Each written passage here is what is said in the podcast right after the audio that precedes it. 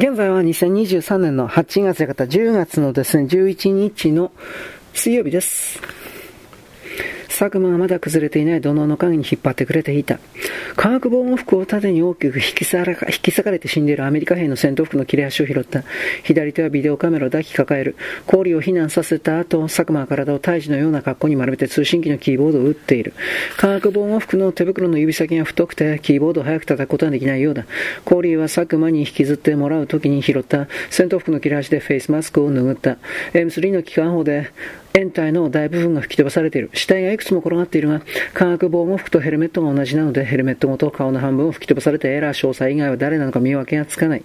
コーリー佐久間が耳元で名前を呼んだ。ヘルメット越しに曇った声が届く。子供の頃クローゼットに隠れていて母親から、母親から呼ばれたような感じだ。30秒後に突っ込むぞ。戦死者の銃を持て。佐久間はそう言ってエンターの端に移動して中腰になって橋の方へ飛び出す準備をした。コーリーはトラップを背中に回して固定してビデオカメラを肩にかけた。生き残っている兵士は佐久間とアメリカ兵3人だけだ。野田の姿は見えない。佐久間がホテルアレグロまで送ってくれるわけではない。有事兵士たちはモリソンホテルを制圧したらそのままヘリコプターに乗って特 A 地区に飛んでしまう。ここに残るということはこれで UG と縁が切れるということだ。ここに一人で残ったとしてもスラムの住民にいずれ囲まれてしまう。コーリーは戦死したアメリカ兵から M16 と団体を取った。団体を腰に巻こうとするが背中に吊るしたビデオカメラが邪魔になってうまくできない。焦るなと何度も自分に言い聞かせてやっと団体の止め金を腹の前でロックした時、視界の端でモリソンホテルに爆発が起こるのが分かった。佐久間が延滞から飛び出していった。氷はすぐに後を追った。佐久間は2メートル前方中腰のまま走っている。化学防護服が両足を交差させる時に擦れて、ベッド付き早く走れない。佐久間は低断崖道路の左足を延べ橋に向かって走っている。AK ライフルではなくグレネードランチャーを体の前で構えているのを撃っていない。すでに奇襲部隊が前方でカシギ橋を攻撃していて彼らに当たってしまう可能性があるからだ。ボートからのロケット攻撃が続いている。走りながら海に目をやるとロケットがかすかに弧を描いてモリソンホテルのある一点に吸い込まれていくのはわかる。ロケットが発射された時だけ後方への白いガスによってボートの存在が浮かび上がる。奇襲部隊はありとあらゆる火器を連射して前方に火の海を作っている。グレネードやロケットが連続して爆発する。オレンジ色のの炎、それに舞い上がる様々なものの破片の中にさらにグレネードが撃ち込まれる。命中するものによってグレネードが作り出す炎と煙の大きさや種類が違う。土のに当たると砂が放射状に吹き飛んで朝の袋が燃えながら四方へ恐ろしい速さでちぎれる。橋の欄干に当たってグレネードは鉄を引き裂いて爆風で破片を飛ばす。ジープやトラックはその一体を外側から巻き込むような炎を吹き上げ、直接体に打ち込まれた人間は骨で新管を発火させて自爆する。貸金橋の防御ラインはもう形をとどめていない。焼かれたとか壊されたというより一緒にして巨人が拭い去ったかのように跡形もなく消滅している。貸木橋の M3 はまず砲塔上部の機関砲と同軸機関銃が吹き飛んで、その時点でただの鉄の箱になり、その後は十数発のグレネードを連続して浴びて走行の一辺、キャタピラーの一部、ボルト1個に至るまでバラバラにされて消えた。モリソンホテルは火災を起こしていた。狙撃手が陣取っていた6階に大きな空洞ができて7階の一部が陥没して、その辺りから激しく吹き上がる炎がさらに上の階に延焼している。奇襲部隊はあっという間に橋を突破しながらモリソンホテルの全ての階にもトルネードを打ち込んだ。内部のカーペットや壁紙や床に化学製剤が使われていたのだろう。各階からまるで巨大な雨だれのように炎が垂れている。その炎の塊は山頂からの風で海の方へて運ばれて、水面に浮いて燃え続けた。どこかの国の死者を送る儀式のようだと氷を走りながら思った。その海面の炎の間を黒いキャンパス地の布で不格好に覆われたボートが走ってくる。赤松と丸山が乗っていて本体と合流するために桟橋に横付けしようとしているいるところだ。コーリーは佐久間を見失ったがそれは前方で佐久間は奇襲部隊と合流して誰彼の区別がつかなくなったからだ。モリソンホテルの1階玄関から投降するアメリカ兵が両手を挙げてぞろぞろ出てきた。彼らの大部分は化学防音服を着ていなかった。コーリーは佐久間から遅れないようにと全力でかけ続けたために息が切れてホテルの玄関が見えてきたあたりでボートから降りて合流する赤松と丸山にも追い抜かれた。本体はホテル前で集結を始めている。本体と合流したコーリーは一人の友人兵士の状態がオレンジ色ではないのに気づいて息を飲んだ三井だった。三井は化学防護服を着ていなくて顔から首、胸にかけて血まみれだった。タオルのようなもので血を拭っている。負傷したわけではない。大量の血を浴びたのだ。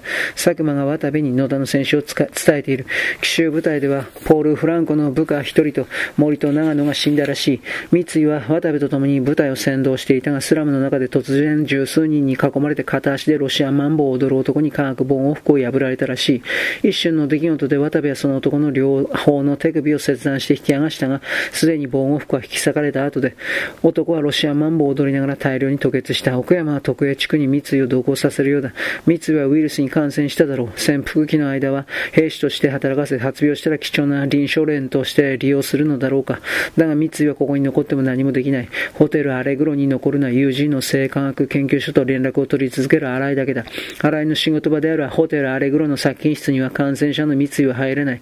新井が三井を看病できるわけではない。三井は同行するしかないのだ。目を同じタオルでこすってしまわないように注意して血を拭う三井の表情は普段と変わらない。ホテルの駐車場に作られたヘリポートは人で埋まっていた。まだ発病していない者や症状がまだ軽い者もいて、病院へ連れて行ってくれと英語やスペイン語やロシア語で叫んでいる。吐血をしながらふらふら歩く者も大勢いるし、座り込んでいる者も倒れている者も、タール弁を垂れ流す子供を抱く女もいる。中には投降したアメリカ兵も混じっている他のホテルの客もいる。ヘリポートの真ん中にあるはずのシコルスキー H60 ブラックホークはローターの部分だけしか見えない。重なり合うようにして人間がヘリポートを埋めているからだ。発砲するなと奥山が大声を出す。ヘリコプターを損傷してしまう恐れがあるからだろう。そう叫ぶ奥山の声も群衆のざわめきで聞き取りにくい。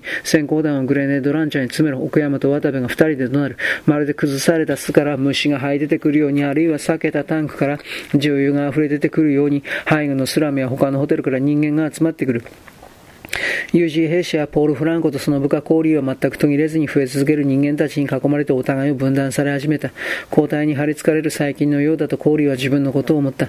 奥山が渡部に怒鳴っている。誰か一人連れてホテルの階下に上がれ。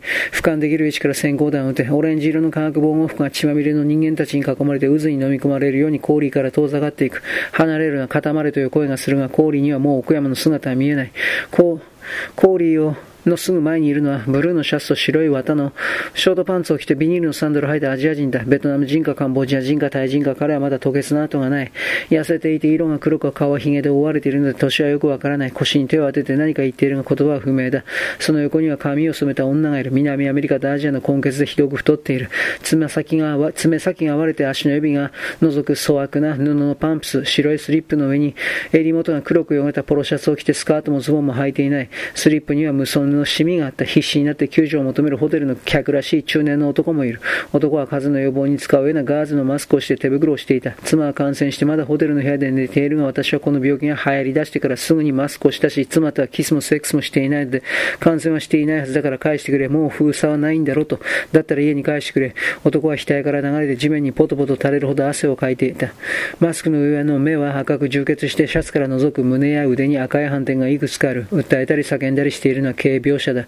重症者は体のどこからか必ず出血していてあまり長い距離歩けないしずっと同じ場所に立っていることもできない。タオルで背中を踏まれて口から血を吐く老人の女性がいた。氷は奥山と三井の名を呼び続けている。ここまでよろしく。ごきげんよう。